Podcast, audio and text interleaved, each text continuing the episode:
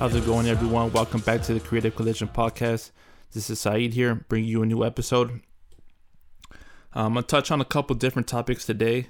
Uh, one topic that uh, is very um, talked about right now because of the Last Dance documentary is uh, who's the GOAT, who's the greatest uh, player of all time. And there's a lot of uh, topics and, and uh, debates on social media and on uh, on all the uh, sports networks about who's the, who's the GOAT, and and uh, M J and LeBron are getting a lot of comparisons right now, and people are debating that. And uh, uh, this documentary has been has been uh, definitely like reminding people what made uh, Michael Jordan so great and why many people consider him the GOAT to this day. And that got me thinking about the whole GOAT conversation. Um, so. I'm gonna I'm gonna um, discuss this, and I personally think Michael Jordan is a GOAT, and I'm gonna discuss as to why why Michael Jordan will always have the edge in the GOAT conversation. So you can I know you can make the argument for other players, for uh, you know LeBron, Magic, Kobe, um, Kareem. You know you can you can make arguments for other players. But Michael Jordan will always have the easiest argument to be made for it. And he's always going to have the edge in the GOAT conversation. And I'm going to discuss why, why no matter what any other player does, for the most part, um, why he's always going to have the edge. He's always going to have the most going for him when it comes to the greatest of all time, when it comes to the this conversation. So I'm going to start there. Um, and then I'm going to start doing um, a top ten all-time players per position in the N B A. Um, so I'm going to start with point guard, and I'm going to add that to this this podcast as well. So, uh, but first of all, I'm going to start with the with the M J uh, GOAT conversation. And a couple years back, I actually I actually made a list of the top fifteen N B A players of all time. Uh, this was two thousand sixteen when I made this list, so this is uh a ways back now. A lot has happened since then. Uh, that, that was before uh, LeBron won his uh, his third ring in in uh, Cleveland, um, his most important championship. So even before then, I had LeBron still like number nine. So and after that championship, um, I would put him higher. Um, um, but at that time, you know. Uh, You know, I the reason I'm bringing this up is uh, I I base this list off of the criteria as to why M J will always have the edge in this conversation, and that hasn't changed from the time I made that list. Um, so gathering all my all my thoughts about it and this whole conversation, because it's always talked about all the time. There's a few things that stand out to me as to why M J will always have the edge, and. And when we think about the conversation, right, the greatest of all time, we base it off like, okay, rings, championships. That's always a big topic, topic, right? Michael Jordan is six for six with six Finals M V Ps. You know, LeBron's only three and six in the Finals. Kobe won five, Magic won five, Kareem has six. Like Russell, Bill Russell has eleven, right? So rings is always a, a topic of conversation. And then people like to compare, you know, how stats, right, like numbers and uh um, stats and then all the cumulative stats and averages that these players had. Like, you know, LeBron is really a big stat king. That's his, like, a lot of people that think LeBron's the greatest, he, they point towards his numbers. Like, he has, you know, the fact that he averages more um more rebounds and assists than Jordan, and and uh he's like twenty-seven seven to seven for his career, and he's gonna end up with oh he's gonna be like, you know, when it, all said and done, LeBron's stats are going to be probably greater than any any player. He might end up as a number one scorer in N B A history. He's going to be what, like one of the only people that has like eight thousand rebounds and assists or something like that. So he's on pace for these stats, right? So that's one argument people make too, uh, longevity and stats and things like that. And then the third thing is kind of just like the eye test and, you know, how people like seeing how they played and, and their mentality and, and their skill level and and uh, and just how, you know, how skilled somebody was, how how great somebody was with their, you know, the eye test, just watching them play and getting and making an opinion as to why you think somebody's better than the other person just by, you know, seeing them on the court, seeing them play. And that's where, like, a lot of people that uh, watch Kobe are going to put Kobe in the conversation. That's the biggest thing for him because he, he was so skillful and things like that, right? So people kind of look at these things and they try to make a list off of it. Um, I'm kind of, you know, well, the way I'm basing this list is similar to that, but I'm kind of breaking it down and, you know, more strategic towards it. And this is why M J will always have the edge in this conversation. Um, so going back to the rings, right? Uh, the championships that um, that a player has. And the reason why uh, people like make this complaint, like why why do rings matter all the time in the N B A? Like why, you know, why do we or why do we base things off of rings all the time? Um, because like uh, you know, when somebody says, when somebody um, in favor of Jordan, when they debated, they say Jordan was six for six, six Finals M V Ps. And then somebody that might like uh, LeBron, they they go like, well, oh, if that's the case, if it was all about rings, then Bill Russell's a go. Or they even take it, you know, start trolling and go a step further, then that means Robert Ory's better than Jordan because he has seven rings, right? So people say stuff, dumb stuff like that, but it, that's not the real argument that we're making for Jordan. It's not, it's not just the fact that Jordan had six rings. It's the fact that he was the absolute best player in all six championships that he won. So this is a big key here. I'm going to repeat this. It's not just only the fact that he's six for six with six Finals M V Ps. It's, well, the six Finals M V Ps is actually, actually the key point here. It's not the six championships. It's the six Finals M V Ps. So when I'm looking at rings, and the reason why it matters in the N B A is because, is because um, you have so much more impact in the N B A towards your team's success. Uh, and winning a championship, one player has so much more influence and impact on the game because it's only, you know, five on five. There's only ten players at a time. You play offense and defense. So one player can really change the outcome of a game. So this is why rings in, in basketball are are always um, looked at. You know, it's always like an important key into, into, you know, breaking down who was better because one player has that sort of impact. At the end of the day, you still need your teammates. You still need, you still need uh, good players around you. You know, Michael still needed Scottie and and uh, Rodman and Horace Grant. You know, and even, you know, Phil Jackson as a coach. Uh, LeBron needed Kyrie and D Wade. Kobe needed Shaq and uh, Paul Gasol later down the line. Larry Bird needed McHale and Parrish and all that. So you're always gonna need good teammates. You can't win by yourself. But um. being a great player and being a superstar in the N B A, you you you impact your your chances of winning a championship so much greater than in any other sport, any other team sport, I should say. So, like in baseball, uh, Mike Trout is the best baseball player, right? He's been the best baseball player for for several years now. Nobody really debates this, but nobody gets on Mike Trout for not winning a championship. You know, nobody blames him for not winning a championship because in baseball, you can be the best player in the world, but you can only affect the game so much. Mike Trout can only do so much. You know, he can't pitch. He can't hit every single time. You know, he he, he can be the best player, but you, you never really impact the game, you know, uh, on the level of an N B A player has towards the game.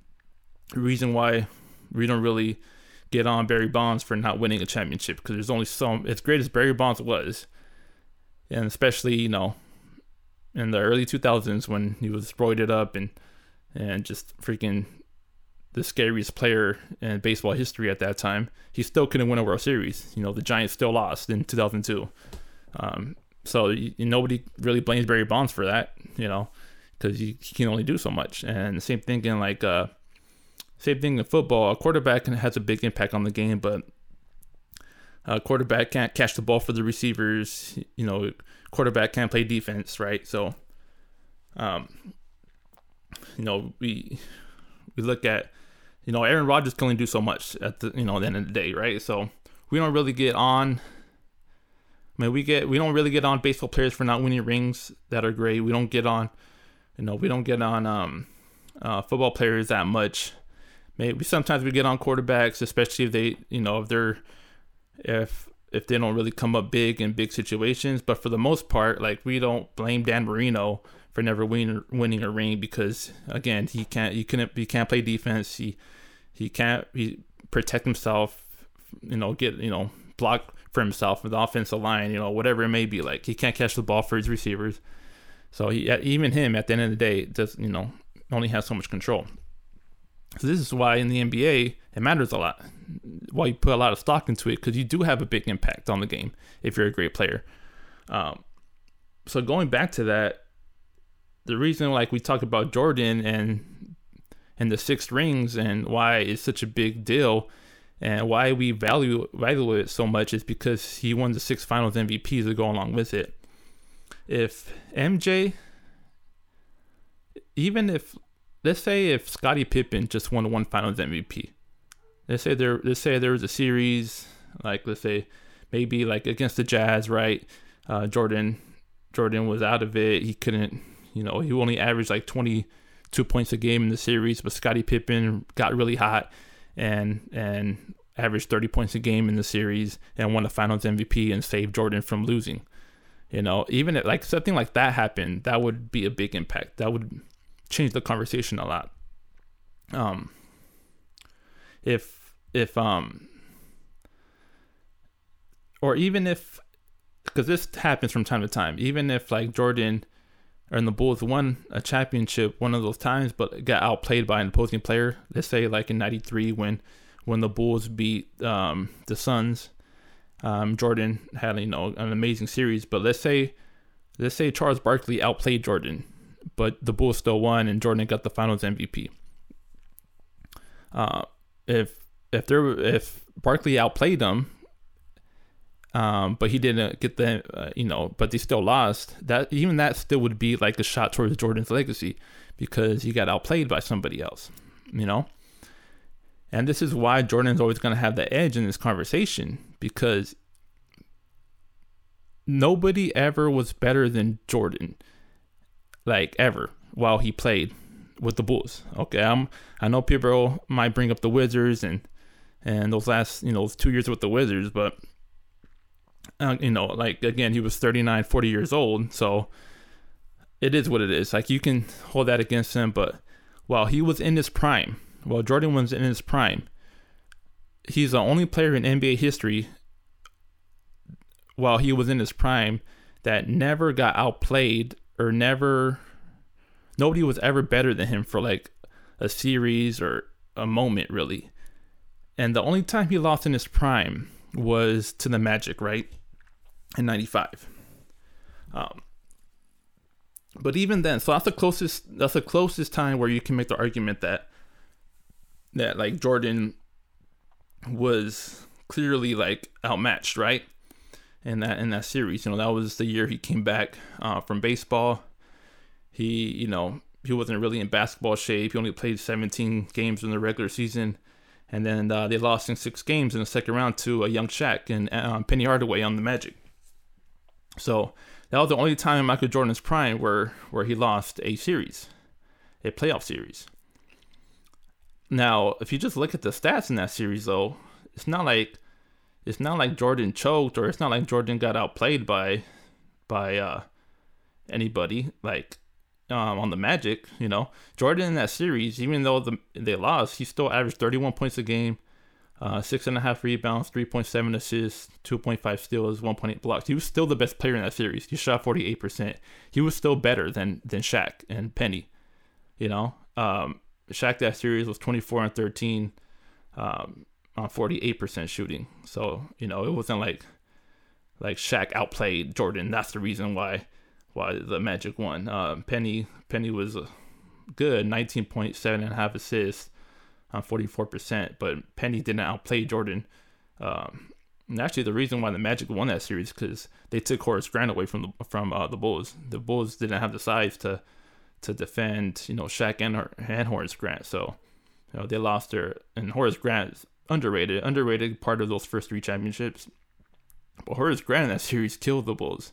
He averaged eighteen points and eleven rebounds on sixty-five percent shooting. So he, he, Horace Grant is honestly the reason why the Magic beat the Bulls in that series. But again, like, even when Jordan lost, he was always the best player. And that's and that's always why he's going to have the edge in this conversation. Uh, he's the only player in N B A history, the only player in N B A history that never got outplayed by an opposing player over the course of a, a you know significant stretch.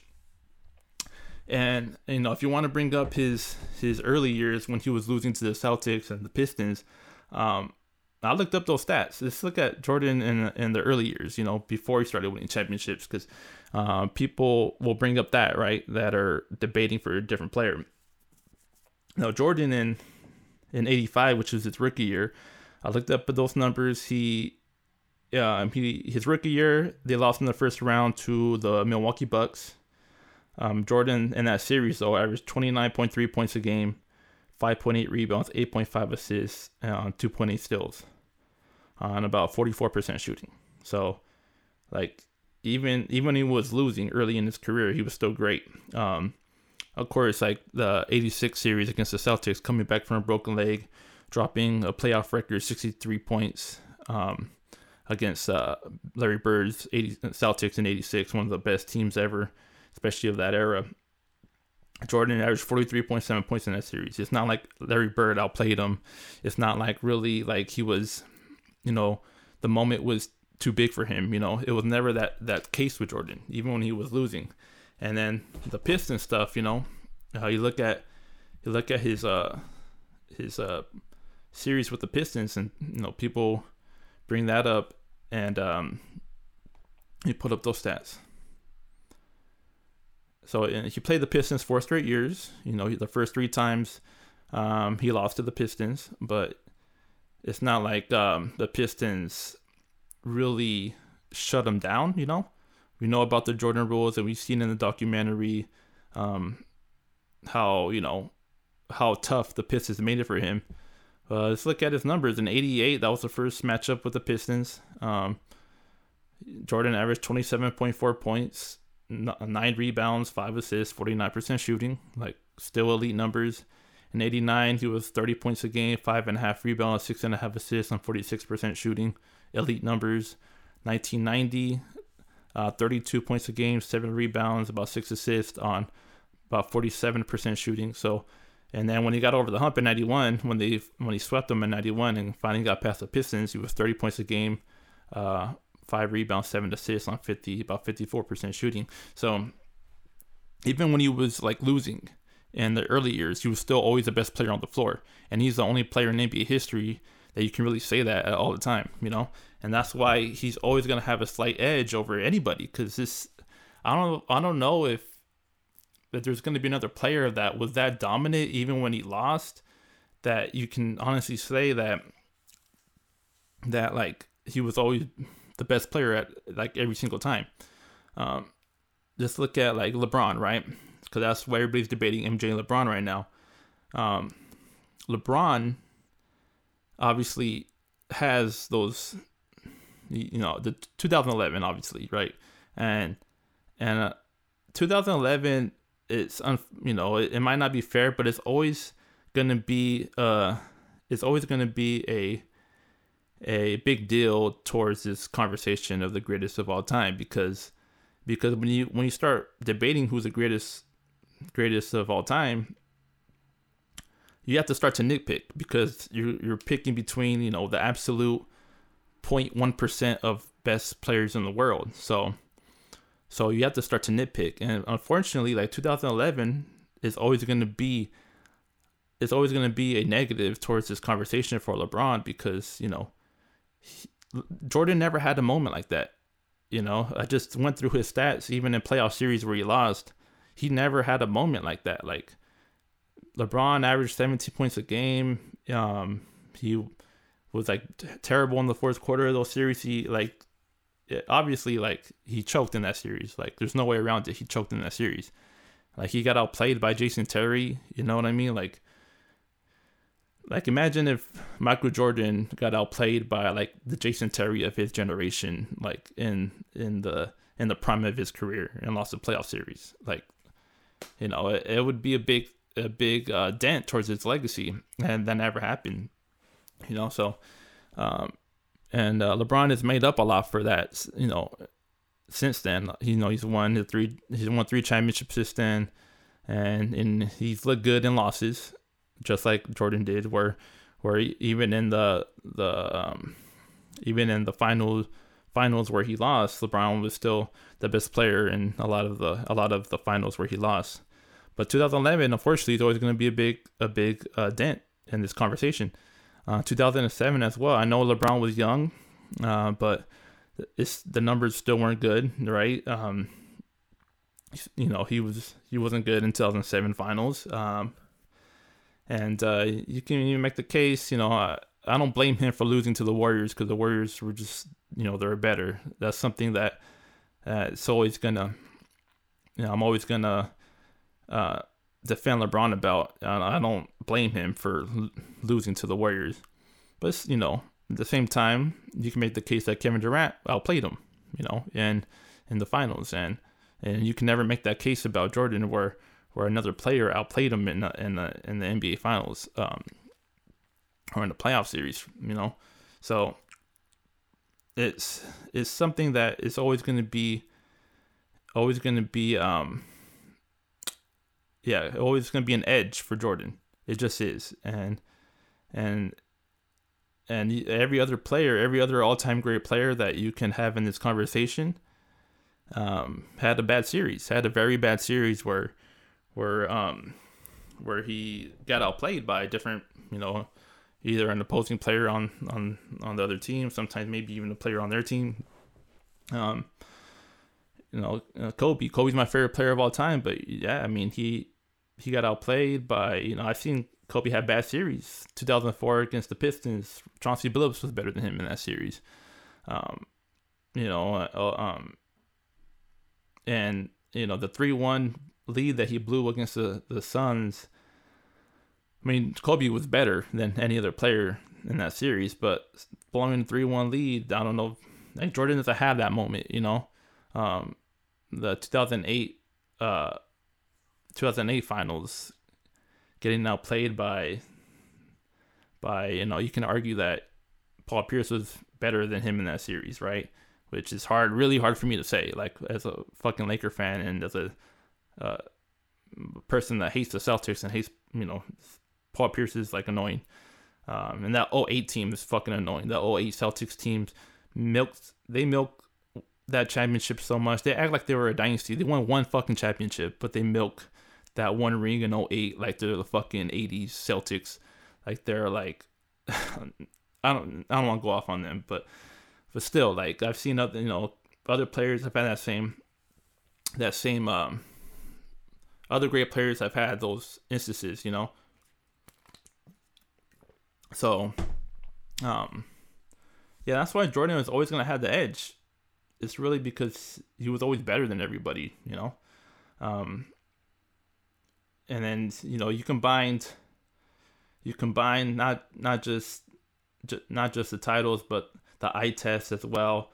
Um, you know, he was more skilled than just about everybody. He had all the moves. He was an athlete way ahead of his time. Like, if Jordan played in today's N B A, yeah, I mean, there's other great athletes that would be, you know, around around the same level of athleticism nowadays for sure. But Jordan in today's N B A would still be considered, you know, one of the best athletes in the league. Like, you know, he had the the total package of athleticism and skill, and the eye test. Even the eye test is gonna give Jordan a lot of, you know, a lot there too. I think that's the best argument for people that like to make the argument for Kobe as the GOAT.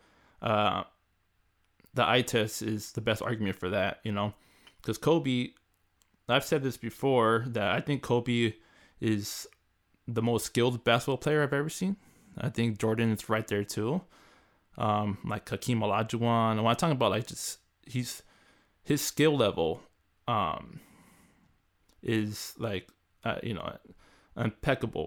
That's and that's if you want to make a conversation of who's like the best player, but you're basing it off of just skill level, then Kobe can have that argument going for him for sure. You know, uh, Kobe used to, can make turnaround three pointers with his left hand and had all the footwork and, you know, had the handles, had, you know, he was so fundamentally sound as well. So, uh, but Kobe doesn't have the, you know, the level of perfectness to his career that Jordan had, you know. Um, and then, uh, and then that's, yeah, that's why, he, that's why M J's always going to have the edge, man. Um, that's just something that I've been thinking about for a long time, and and I and I wanted to break it down more on this podcast, on this this right here, because the whole conversation and M J is trending a lot right now, uh, and the GOAT conversation is trending a lot right now, and and this is why this is just why it's always gonna lean towards him at the end of the day, because nobody was better than him while he played. Um, again. You know, Jason Terry had a better series than LeBron, was better than him that way, you know, in during the uh, uh, finals, right? Like, you know, uh, Kobe had those moments. Magic had those moments where he was Tragic Johnson, and, you know, had those moments. Um, um, even, you know, even Shaq, yeah, even Shaq was outplayed by Hakeem in the finals. Um, Hakeem won two championships, but he he had a you know, series where he lost, where he was outplayed by somebody else, outplayed by an opposing, opposing big. Um, the Celtics, Larry Bird Celtics, you know, there were times where Larry Bird got outplayed by Magic. There were times where Magic outplayed Bird. It was, you know, it was tough, but, you know, it's Kareem. Kareem, same thing. Kareem had, Kareem won six championships just this month in just as much as Jordan, but he only has two finals M V Ps, and that's why I think Kareem gets overlooked in this convo, um, because even, you know, Kareem wasn't always the best player and and the championships that he won, you know, and and uh, and that that hurt, you know, hurts him a little bit in this conversation, because uh, people look at that stuff, and, and that's the stuff that, like, what what put Jordan over the edge, you know. Um, even if you go way back to Bill Russell, yeah, he has eleven rings. Um, but there, there were championships where he was outplayed by Wilt Chamberlain. You know, he just was on the better team. There were, there were championships. You know, even that his last championship with the Celtics, um, where he won, he did. You know, and, and Jerry West got Finals M V P on the losing team. So, so it's. It's uh, it's something that, that Jordan has as an N B A player that no other N B A player has, you know, and and that's just something that I don't know if another player is ever gonna have as perfect of a career as him. You know, I'm not saying that Jordan didn't have bad shooting nights, because he obviously did have bad shooting nights. He he had bad games, but he never. Was uh was so bad over the course of a, a playoff series, even as a youngster, where where he was the main reason why his team lost, or or he just, you know, fell apart and was, like, you know, outplayed by by another player or somebody just, you know, for over the course over the course of a, a stretch was just better than him, and and he's the only player that had that going for him. So, yeah, that's that's my that's my uh, M J GOAT.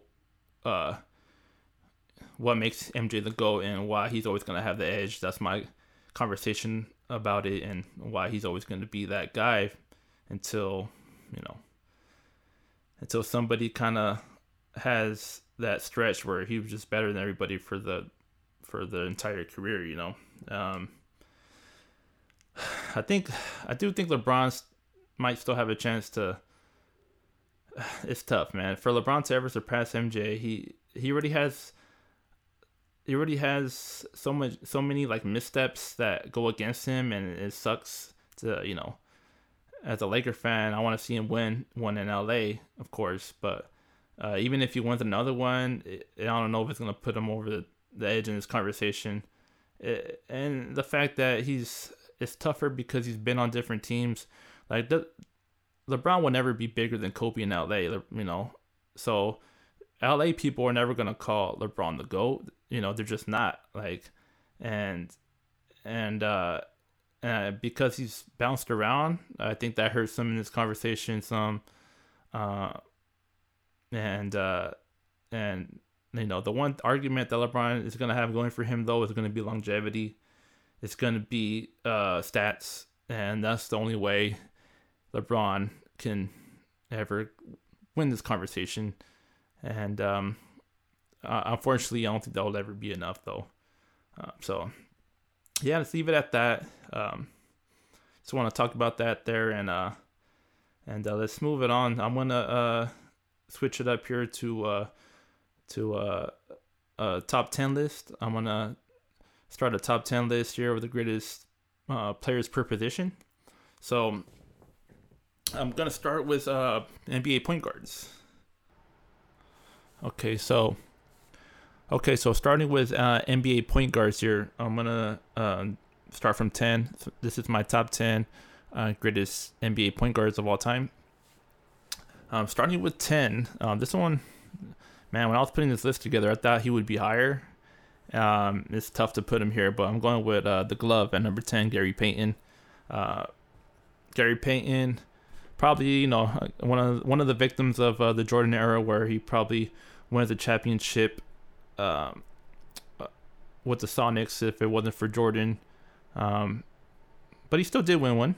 Uh, he, he ended up getting his, his ring with the the oh six uh, Miami Heat. I wish he got it with the oh four Lakers. so, um, but yeah, man, I got uh, Gary Payton at ten. It's it's hard to. I mean, he had such a great career, so. This shows how deep the point guard position is. Um, Hall of Famer, of course. He's a nine-time All-Star. Uh, one of the greatest defensive players of all time. Won the oh, the um, the Defensive Player of the Year award in ninety-six. Um, nine-time All-N B A. And that ninety-six year is when he met up with Jordan in the finals. And uh, that ninety-six uh, N B A Finals was that was Jordan's probably uh, toughest. Um, finals for him as far as um, yeah I mean if you look at the stats, that's his worst N B A finals for Michael Jordan. I think he averaged like twenty-seven points a game, um, and he I think he didn't, he didn't shoot that well, something like forty-three percent or so. I mean that whole that whole Sonics team really really gave it to the the Bulls that series. If you look at like Scottie Pippen shooting percentage was bad, like Tony Kukoc shooting percent, percentage was bad in that series, um, so they were tough, man. That that team won sixty-four games. He was the best player on the team that won sixty-four games uh, and got to the finals. So that's saying a lot there, um, that he was able to take the team to the finals as the, as the best player, and that and that you know that shows he was a superstar for sure. Um, and uh, gave Jordan a lot of trouble as a defender. Gave him a lot of trouble. He really did, uh, as you can see by Jordan's numbers in that finals. Um, but just like I said, you know, Jordan. Jordan uh, always came through for the, you know, so so that's why he always has the edge in that, that goal convo. Uh, so, like, his worst N B A finals is still, like, twenty-seven points a game in the series. So, that shows how great Jordan still was. But, um, yeah, Peyton at ten. Peyton at ten. Uh, at number nine, I have uh, Jason Kidd. Now, it was tough. It was, the reason I put Jason Kidd ahead of Gary Payton, I just think, I think Payton was a slightly more impactful, impactful player. I, I know. Um, Jason Kidd was also a very great defender. He he wasn't, he wasn't Gary Payton on defense, but he was really close. You know, uh, Jason Kidd was really close to uh, to that level of defender that Gary Payton was.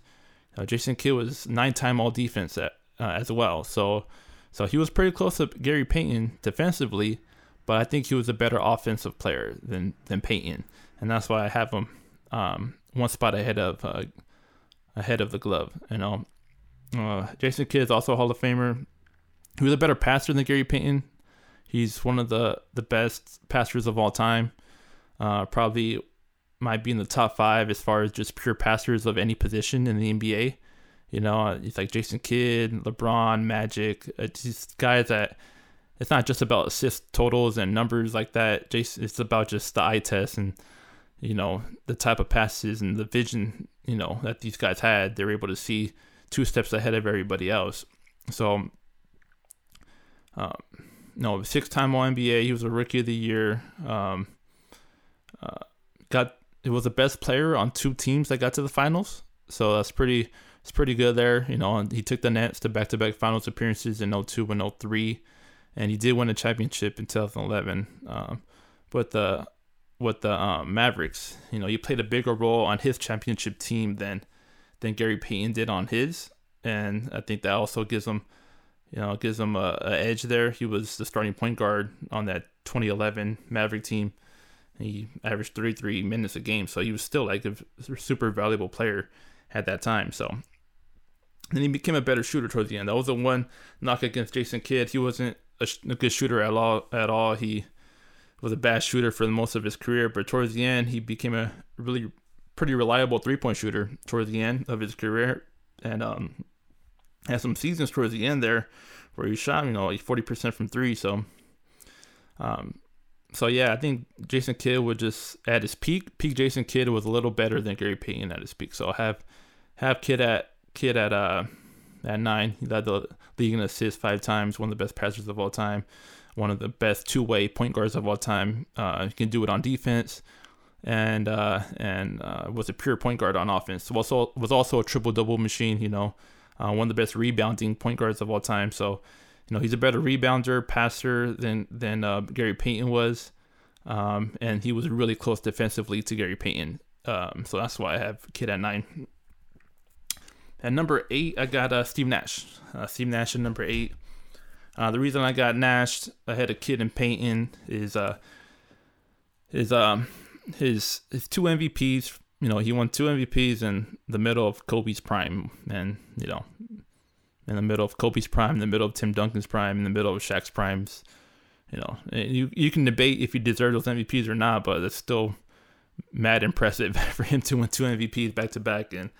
In that era, um, one of the best shooters of all time, a guy that, that probably should have shot more, um, one of the best three-point shooters of all time with a fifty forty ninety guy. Like, I think um, Steve Nash has more fifty forty ninety seasons than um, than anybody else. Um, don't quote me on that, but I know he's up there. Um, and for those that don't know, fifty forty ninety is shooting fifty percent from the field, forty percent from three, and ninety percent from the free throw line in the same season. Um, career forty-three percent three-point shooter, which is uh, elite, you know, amongst the greatest of all time. Um, led the league in assists five years. Uh, was really part of revolutionizing kind of the way offense is now. You know, you see how, you know, spread out and uh, the game is now, and fast paced with those Suns teams in the mid two thousands with Mike D'Antoni. Career ninety percent free throw shooter. I know he couldn't play defense. I know he was undersized and wasn't a great defender at all. I know that, but he was so good offensively. He was uh, such a great passer, such a great shooter that that I just think he was more impactful than, and just, you know, he just affected the game probably a little bit more than what Kidd and Payton were were able to do. Um, it's close. It's close between Nash, Kidd, and Payton. It's really close. It's tough, you know.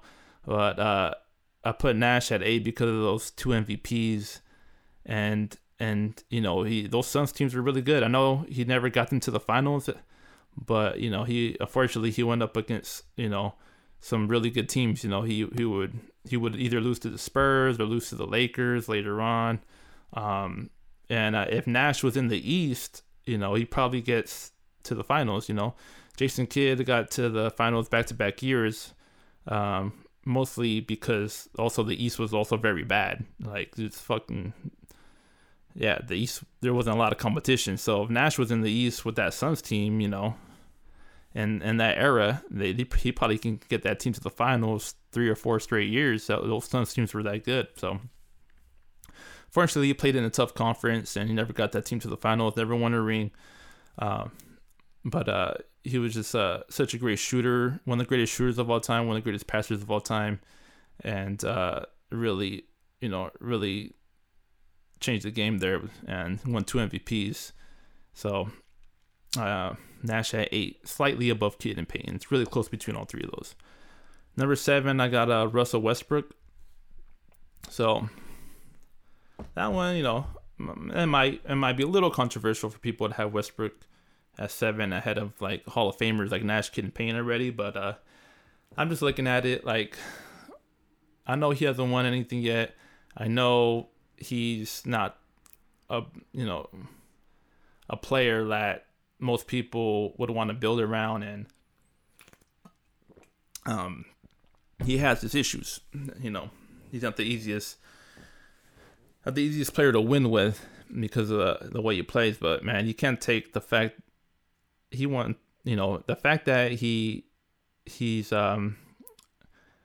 He's uh, um, averaged a triple-double three straight years is is uh, going to be looked back like in history. Like tw- ten, twenty years from now, we're going to look back at that and like Russell Westbrook actually averaged a triple-double three straight years.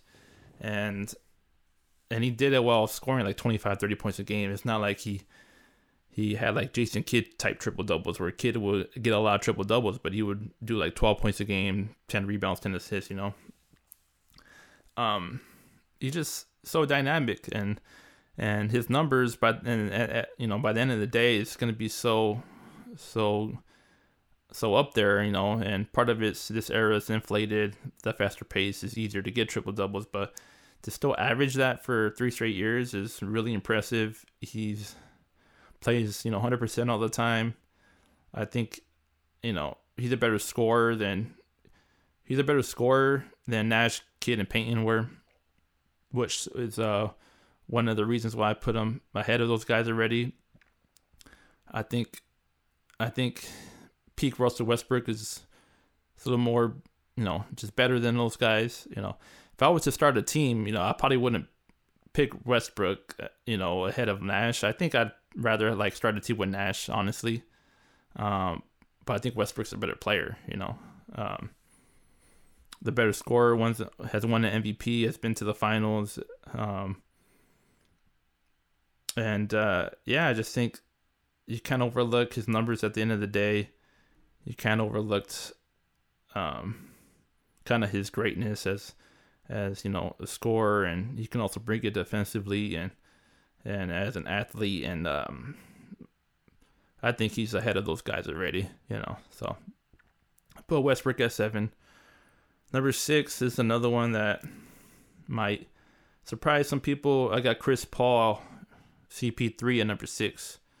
Uh, Chris Paul, um, he just, you know, I know he hasn't won either. Again, he hasn't won a championship yet, but he's been so good for so long, and and uh, he's been such a great, all just all around point guard for so long that it's.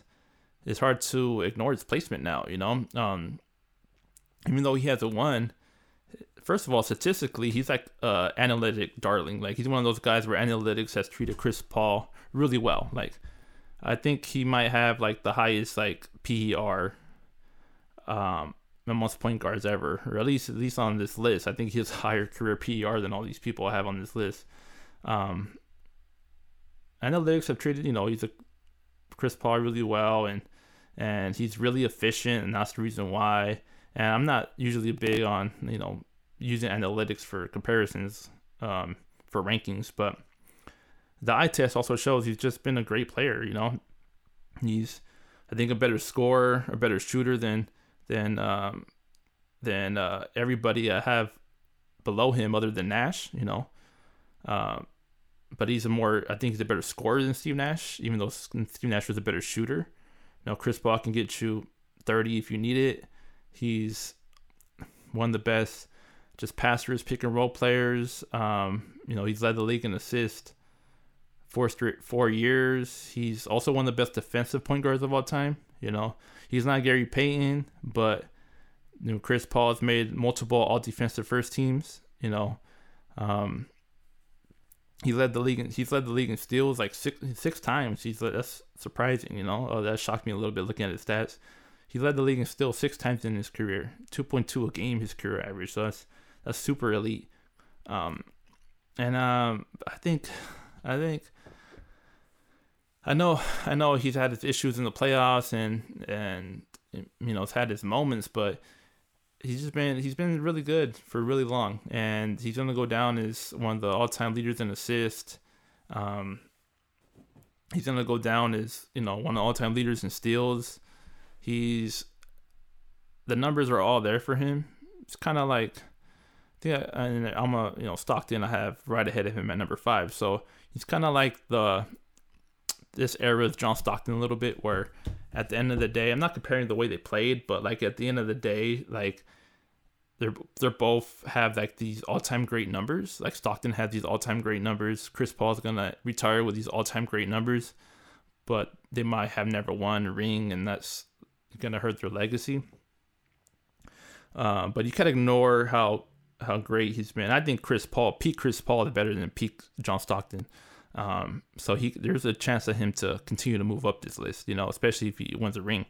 Um, but peak Chris Paul, man, is twenty points a game, eleven assists, like two and a half steals, fifty percent shooting, efficient shooter, good three point shooter, good free throw shooter, like all defensive first team. Like, dude, like at his peak, I just think he's a better player than Payton, Kidd, Nash, and Westbrook are. I take I'll take Paul over Westbrook at his you know, peak Westbrook. People forget, like in oh eight he almost won the M V P over Kobe. Like he, he came close, and like at the uh, in oh eight took that that Hornets team that the second best player was David West, and you know had Tyson Chandler on there. He took that team to the conference finals. Was finished second in M V P, averaging like twenty-two points, eleven assists, you know, three steals a game, something like that. Like, and, and almost, well, they weren't almost getting, you know, they didn't beat the Lakers, but they got to the conference finals, I want to say, that same year. And let me look at that year. I want to make sure I get that right. No, I got, apologize, I got that wrong. They, they were fifty-six and twenty-six. So he did finish second in M V P. They lost to the Spurs. You know, no shame in losing to Spurs. And they lost to the Spurs in seven games in the second round. Then the Spurs lost to the Lakers in in the, uh, in the conference finals. So, so man, yeah, man, uh, I just think that he's, you know, at his prime was one of the best point guards ever. You know, on both ends of the floor, and that's why I got Chris Paul number six. And I just mentioned John Stockton. I have number five. Um, I think we know, we know a lot about Stockton. Obviously, lost two finals to Michael Jordan in ninety-seven and ninety-eight with the Jazz. Um, but man, he, he was really consistent for a really long time. Um, the all-time leader in assists, the all-time leader in steals. And I don't know if those records are ever going to be broken. Um, I think, I think John Stockton in today's N B A would actually might be a little bit better than he was back then, because, uh, he would shoot more. He was a good shooter. He doesn't shoot that much, you know, uh, for his career was thirteen points a game.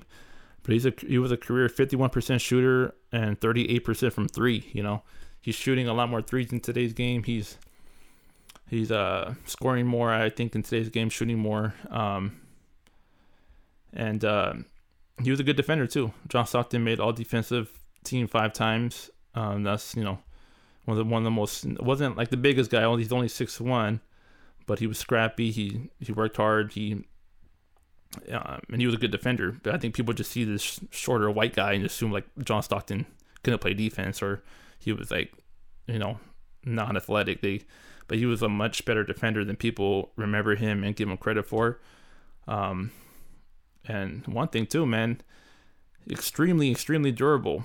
John Stockton never missed a fucking game. Like he, I was looking at this a couple of days back, and I'm looking at it again right here um, for the podcast. There was only two times in his career where he didn't play every single game. And uh, nineteen ninety, he played seventy-eight games. So he only missed four games. And then ninety-eight, that was the only time where he missed like a significant chunk. He played sixty-four games in ninety-eight. So he missed eighteen games that year. Other than that, he's played every single game of, uh, of his N B A career. Uh, played all eighty-two every other season, and then played fifty in ninety-nine, which was the lo- um, lockout season. So there was only fifty games. So he played every single game every um, the rest of his career. That's crazy. Like he only missed like out of all the games uh, of his career, he only missed like a possible like twenty games in twenty in twenty years that he played. like on average, well, like one game per season, some shit like that. Like, it's it's incredible how durable he was, and that's the reason why these records are always going to stand. No other player is going to be this durable for the, uh, for the, as long as John Stockton was. So he's by far the all-time leader in assists, and he's by far the all-time leader in steals. He averaged two point two steals a game for his career, ten and a half assists for his career. Had like eight years in a row when he led the league in assists. From from eighty-eight to to ninety-six, he led the league in assists every single season. Has some some numbers, man, like fourteen and a half one year, fourteen point two. Uh, the pick and roll, he popularized the pick and roll with Karl Malone. Um, mastered that. So uh, Stockton, I think Stockton's a little overlooked now because he didn't win, and I think especially like younger people look at anybody that was white that played in the eighties and nineties, they think they automatically like suck and like they wouldn't be good today. Like, you know, it's ridiculous. People look think Larry Bird would suck if he played in today's N B A. Like, what you mean? Like, what the fuck are you talking about? Like, Larry Bird, you know, there's still white people that play today. You know, just because Larry Bird wasn't athletic, like, what are you talking about? Like, Dirk Nowitzki wasn't athletic, and he played in this era, and he dominated. Like, what, what did that, you know, whatever. But Stockton would be great today in today's N B A. I think he, I think he'd be a better scorer. I think he still, you know, would be a ten, eleven assist guy. Uh, he probably wouldn't be as good as a defender because from, you know, Stockton was a little dirty at times defensively and, and got away with a little more, but I think he'd still be, he would still hold his own defensively because he was high I Q, smart guy, know how to use his body well. So, um, so yeah, Stockton at, Stockton at five. The only reason he's not higher is because he didn't win. Um, and the person I have at number four is somebody who did win, and that's Isiah Thomas. Um, Zeke, man, and you know, Th- uh, Thomas has been topic of a lot of conversations um, lately because of the documentary and his beef with Michael Jordan. But um, yeah, um, I give Isiah his credit. He won two rings, uh, has a Finals M V P, uh, was the best player on two championship rings. I know one, I know Dumars won the first Finals M V P, but he was uh, Thomas was the best, still the best player on that team. Uh, got to three straight Finals, beat. Some, you know, played in a really tough era where tough competition, beat Magic's Lakers in the finals, beat Larry Bird in the Eastern Conference uh, finals, uh, beat Michael Jordan three times in a row in the playoffs. Um, definitely give him his credit. He was bad, man. Uh, he he was somebody too that that was a little bit ahead of his time, like a shorter scoring point guard. He was a score first. He had a scorer's mentality. I don't want to say he was a score first guy, but he had a, more of a scorer's mentality. Um, but he still averaged like ten, eleven assists a game.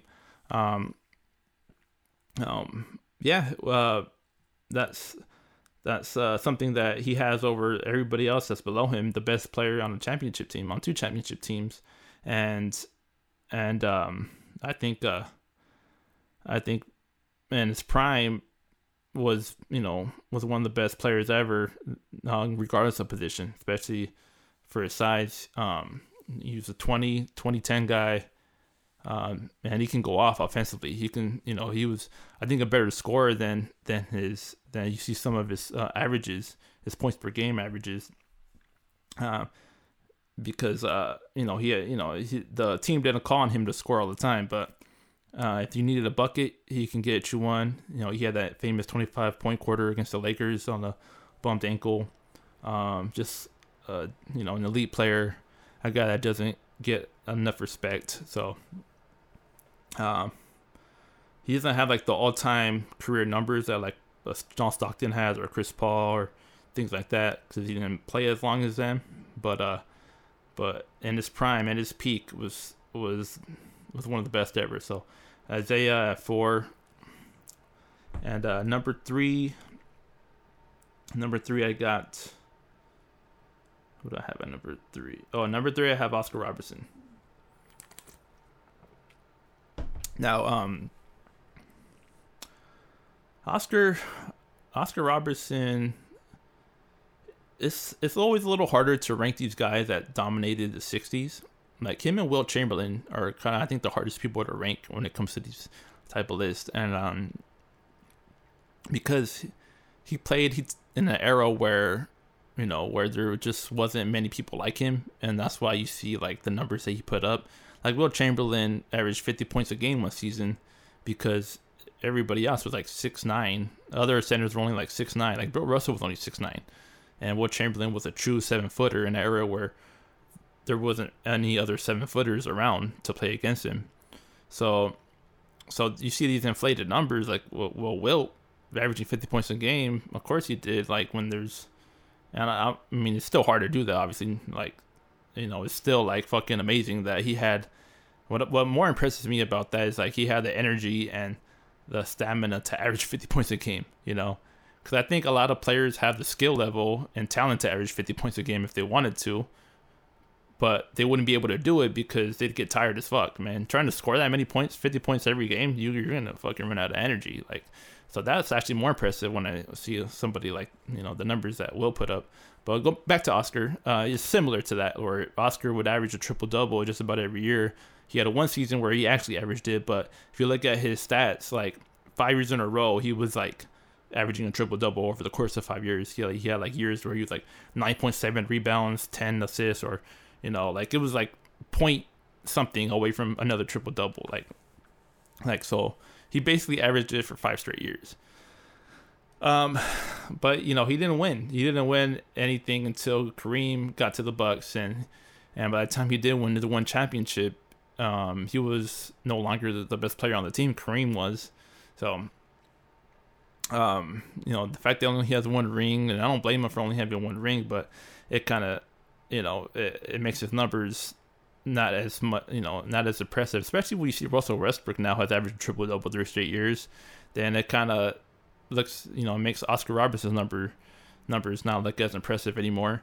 And he was another guy similar to Will, where he was just more athletic and and just better, and it's not his fault, but like that's part of the reason why his numbers were the way they were. He was a six five point guard, but he had that, you know, six five point guard, which was big back then, really big, um and was more athletic than anybody his size. He had, you know, had the athleticism of uh of a today type of player. So he took advantage of of that type of era. um And the uh, pace in the sixties was really high, uh, even faster than today, you know. Um, so there was a lot of up and down, a lot of, it was a really fast-paced game, so it was easier to get numbers. Like, um, he played like forty-six minutes a game, you know. And Russell Westbrook, I think his triple-doubles are more impressive because he's getting triple-doubles playing like ten less minutes a game than Oscar did.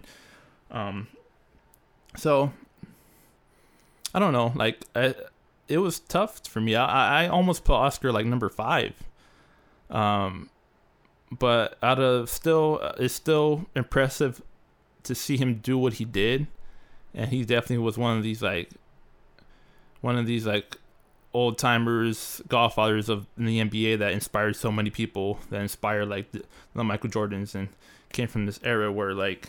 He was one of the first, like, athletic, real athletic players in, in the N B A that stood out and, and you know, really popularized, like, the game and made people want to play more. Like, he was one of those athletes at that time that was above and beyond everybody else, right?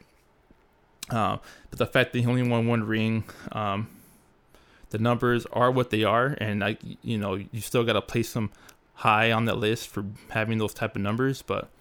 Um, I also knock it a little bit is to um, is is being a little bit more inflated because of the era he played in. So uh, Oscar uh, number three, number two. Um, this also might be a little or rub people the wrong way, but uh, Steph Curry. I have Steph Curry number two already, one of the greatest point guards of all time. I think if Steph Curry retired today, he'd be the second greatest point guard of all time already. He's the greatest shooter ever. Simple as that. He's the greatest. He's the greatest shooter ever, all around shooter ever. Um, he changed the game. He, you see all these, you know, the Trae Youngs and and all that, like shooting deep threes from, you know, five feet beyond, behind the three point line. Steph Curry made that popular. Steph Curry did that first on a regular basis. Um, and it's not just like the three point shooting. He's the best all around shooter. Like he can take you off the dribble and shoot. Um, you know, he can shoot off the catch. Um, he's just, you know, best shooter ever, three-time champion. um, two-time M V P, and that's already quite a resume that I think places him number two all time. And at the same time, one of the most impactful and important players in N B A history. Um, one of the biggest superstars with the lowest egos, you know, uh, one of the best teammates. It's easy to win with that guy. Like, how can, you know, I think one, one of the easiest guys to build a team around because he doesn't have a big ego. He doesn't, Steph Curry doesn't need the ball in his hands all the time to be successful. He can play off the ball. Um, uh, the knocks against him, not a great defender, but when you're that great offensively, then you can get away with being not a great defender, you know. Um, and I think a little knock against him is he hasn't had a finals M V P. You know, he still has never won a finals M V P. And that's kind of a knock because he's one of the only all-time great players. Like, like all-time, all-time. Like, when you think about top twenty players of all time, top twenty, top twenty-five, he's one of the very few guys that has never won a finals M V P who has won a championship. Um, and especially that, you know, have three championships and not a finals M V P. I think it's a little bit of a knock because I think, I think a finals M V P would be a big deal to Curry's legacy, you know. So that's, that's something that you still, I think he still needs to really, you know, really put him higher on at least the all-time greatest players list. He already have him second as a point guard though. Um, yeah, I just, I think what he's accomplished, what he's done for the game, Um, the fact that he's the greatest ever at something, you know, at shooting. Um, he's also one of the greatest ball handlers ever. So, um, yeah, Curry number two already uh, on this list. Uh, and let's get to number one. Shouldn't be a surprise. Uh, Magic Johnson. Uh, Magic. I don't know if anybody's ever going to pass Magic as one of the, as a you know the greatest point guard ever.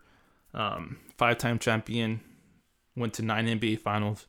Basically dominated the entire Western Conference for a whole decade, you know, nine nine finals appearances in I think eleven years. It's fuck, you know, it's fucking incredible. You know, we we marvel at like LeBron making the finals nine times over the course of his career, right? Magic made the finals just as much times as LeBron did, but he did it in, in eleven seasons. You know, LeBron has made nine finals in what like sixteen years. Magic made nine nine finals in eleven years, so pretty fucking crazy. Um. And you know, five rings to go along with it. Three finals M V Ps. Was a finals M V P as a rookie. I don't know if anybody's ever going to do that again. Um, greatest passer of all time. Um, six nine point guard. Uh, one of the most influential, impactful players. Best teammates. Best passer ever. Uh, can also score. I think Magic's scoring and shooting is a little underrated. Um, because how great his passing was. But, you know, Magic... If Magic could get you thirty if you needed if you needed thirty, uh, you know, it was great in the post. His post game's underrated. Um, good free throw shooter, you know, um, and yeah, like that resume is five five time champion, man. That's all you gotta say. Five time champion, three time Finals M V P, three time M V P, regular season M V P. So, uh, not much else to say. Uh, Magic is the greatest point guard of all time. So that's my list. Uh, let's run it back. Um. At ten, I had Gary Payton. Number nine, Jason Kidd. Number eight, Steve Nash. Number seven, Russell Westbrook. Number six, Chris Paul. Number five, John Stockton. Uh, number four, Isiah Thomas. Number three, Oscar Robertson. Number two, uh, Steph Curry. And number one, Magic Johnson. So that's my list. Tell me what you think about it. Um, if you uh, have any problems with it, or if you just want to you know, talk about, like, debate it, or uh, share your list with, with me as well. So, uh, yeah, that's... That'll be it. That'll be it for this podcast. And um, I'm going to start doing starting doing these top ten all time. Next podcast, I'll, I'll have a top ten shooting guards. And uh, we'll go from there. So, hope you enjoyed. And let me know what you think about the Jordan top, topic as well. So, we'll catch you on the next one. Peace out. Stay safe. Have a good day.